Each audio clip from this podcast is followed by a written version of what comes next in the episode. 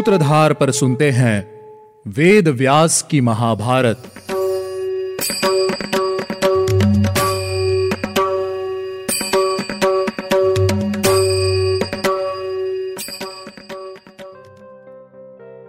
आप सुन रहे हैं सूत्रधार प्रस्तुति वेद व्यास की महाभारत, और मैं हूँ आपके साथ आपकी सूत्रधार मान्या शर्मा। आज हम शुरुआत करेंगे हमारे तेरहवे एपिसोड की। इस एपिसोड में हम जानेंगे क्या भीम को दस हज़ार हाथियों का बल प्राप्त होगा और क्या हस्तिनापुर लौटकर भीम सभी को दुर्योधन के द्वारा किए गए छल के बारे में बताएँगे। कहानी को आगे बढ़ाने से पहले चलिए लेते हैं एक छोटा सा रिकैप हमारे आखिरी एपिसोड में पांडु और माद्री स्वर्ग सिधार गए थे। उनके जाने के बाद पूरा हस्तनापुर शोक में डूब गया था। चारों ओर दुख के बादल छाए हुए थे।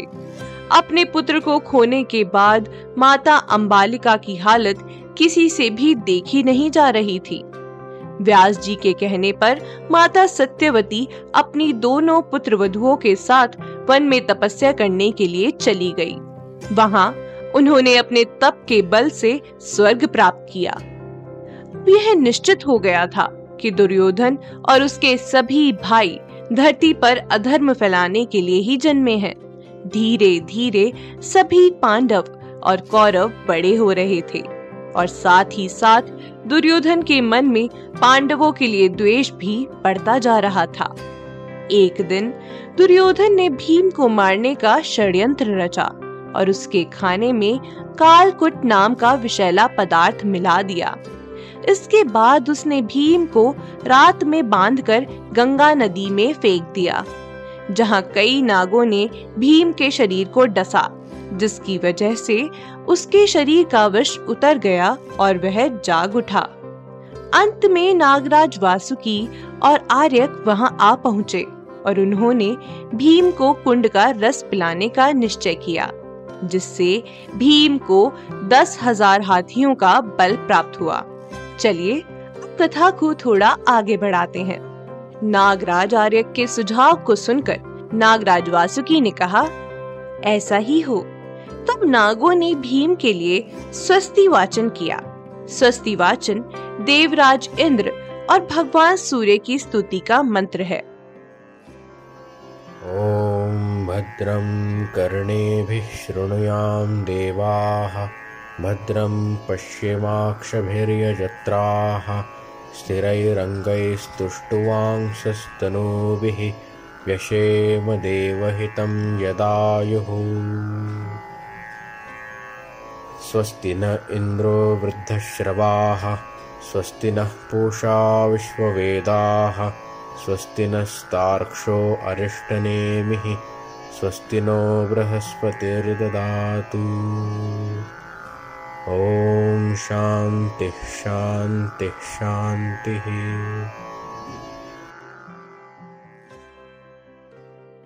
फिर वे पूर्व विमुख होकर, यानी के पूर्व की ओर मुख करके भीम को रस पिलाने लगे। भीम एक ही सांस में एक कुंड का रस पी जाते और देख, और देखते ही देखते भीम ने आठ कुंडों का रस पी लिया।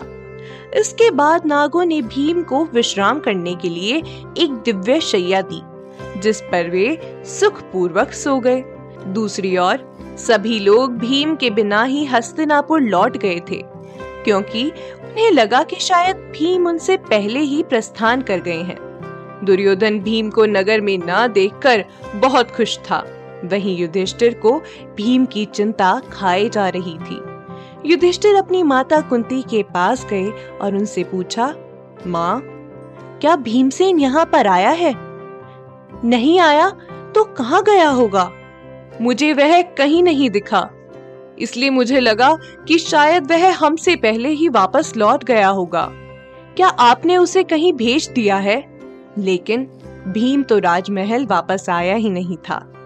अब भीम की चिंता से आतंकित हो उठे युधिष्ठिर ने दोबारा कहा, माता, क्या भीम जहाँ सोया था, उसे वहीं किसी ने मार दिया है? युधिष्ठिर के ऐसा पूछने पर कुंती घबरा गई और बोली, बेटा, मैंने भीम को नहीं देखा है, वह यहाँ नहीं आया है। कुंती हड़बड़ी में विदुर के पास गई और उन्हें भी यह समाचार दिया। साथ ही उन्होंने यह भी चिंता जताई कि कहीं दुर्योधन ने तो भीम को नहीं मार दिया है, क्योंकि दुर्योधन हमेशा भीम से बैर रखता था। विदुर ने कुंती से कहा, महारानी, महर्षि वेद व्यास जी ने कहा था कि आपके पुत्र दीर्घजीवी हैं। आप उनकी चिंता न करिए और कृपा करके दुर्योधन के बारे में ऐसा कुछ भी मत कहिए, जिसकी वजह से आपके बाकी पुत्रों को हानि हो। निश्चित ही भीम वापस लौट आएगा। अब आपको वापस ले चलते हैं नागलोक में। आठ कुंड का पानी पीकर भीम ने आठ दिनों तक विश्राम किया। जब भीम के द्वारा पिया गया रस पच गया, तब वह जाग उठा। अब भीम में दस हज़ार हाथियों का बल है। और वह पहले से भी ज़्यादा शक्तिशाली हो गया है।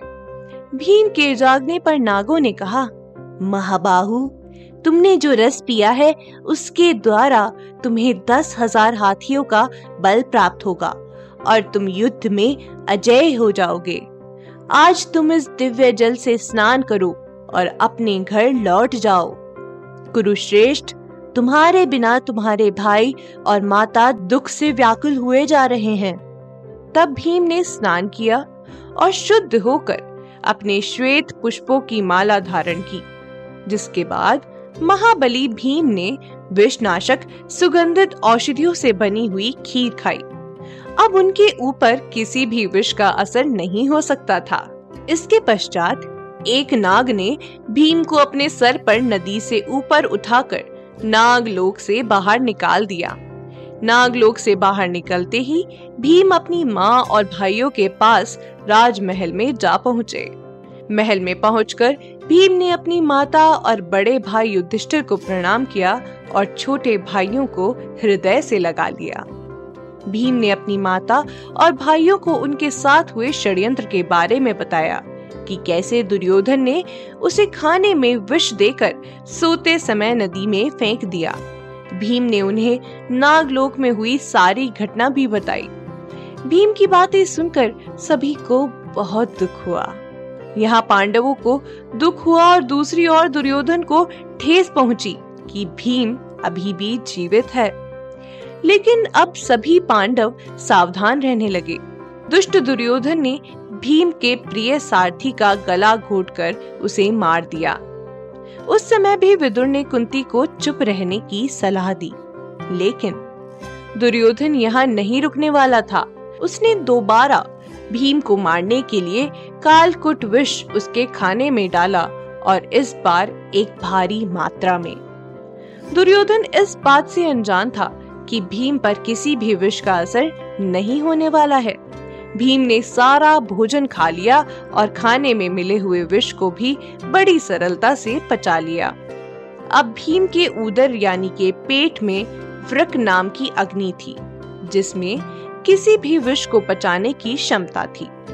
इस तरह दुर्योधन, कर्ण और शकुनी हमेशा पांडवों को मारने का अवसर ढूंढा करते थे। अब पांडव भी यह जान गए थे, लेकिन विदुर के रोकने के कारण हमेशा चुप रहा करते थे। सभी कौरव सारा दिन खेल कूद में लगे रहते थे और वे दिन ब दिन उद्दंड होते जा रहे थे। इसीलिए राजा धृतराष्ट्र ने उन सभी को गुरुकुल भेजने का निश्चय कर लिया। उन्हें शिक्षा प्रदान करने हेतु गौतम गोत्रधारी कृपाचार्य जी को बुलाया गया। उन्हीं को सभी राजकुमारों का गुरु बनाकर राजकुमारों को उन्हें सौंप दिया गया। तो इस तरह हमने महाभारत के आदि पर्व के अंतर्गत 128वां अध्याय पूरा कर लिया है। अब मैं आपको कृपाचार्य के जन्म की कथा सुनाती हूँ। कृपाचार्य शास्त्रों में पारंगत विद्वान थे, जिनका जन्म सरकंडे के समूह से हुआ था। महर्षि गौतम के शरद्वान गौतम नाम से प्रसिद्ध एक पुत्र थे। ऐसा कहा जाता है कि वह सरकंडे के साथ उत्पन्न हुए थे। उनकी बुद्धि वेदों के अध्ययन से ज़्यादा धनुर्वेद में लगती थी।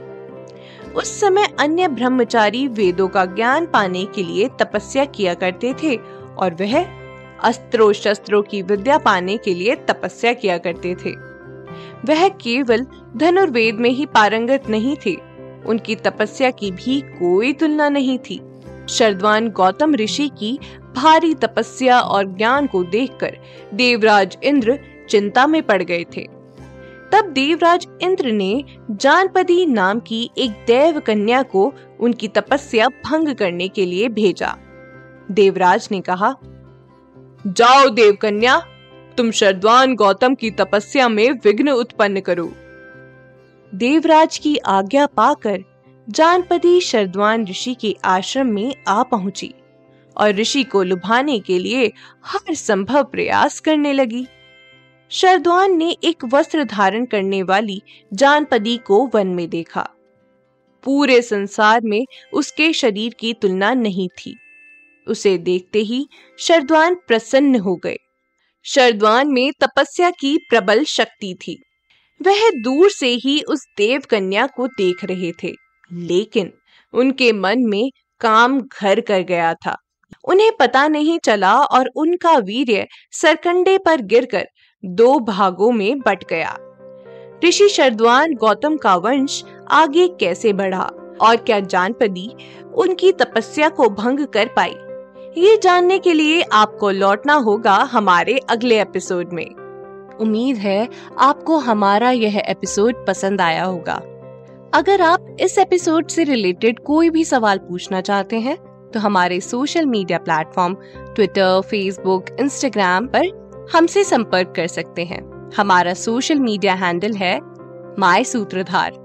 साथ ही साथ ऐसी ही अनेक रोचक पौराणिक कथाओं के वीडियो देखने के लिए आप डाउनलोड कर सकते हैं हमारी सूत्रधार ऐप। हमारी ऐप एंड्रॉइड और आईओएस दोनों यूज़र्स के लिए उपलब्ध है। यहाँ आपको हर एक कहानी, सुंदर चित्रण और सटीक फैक्ट्स के साथ मिलेगी।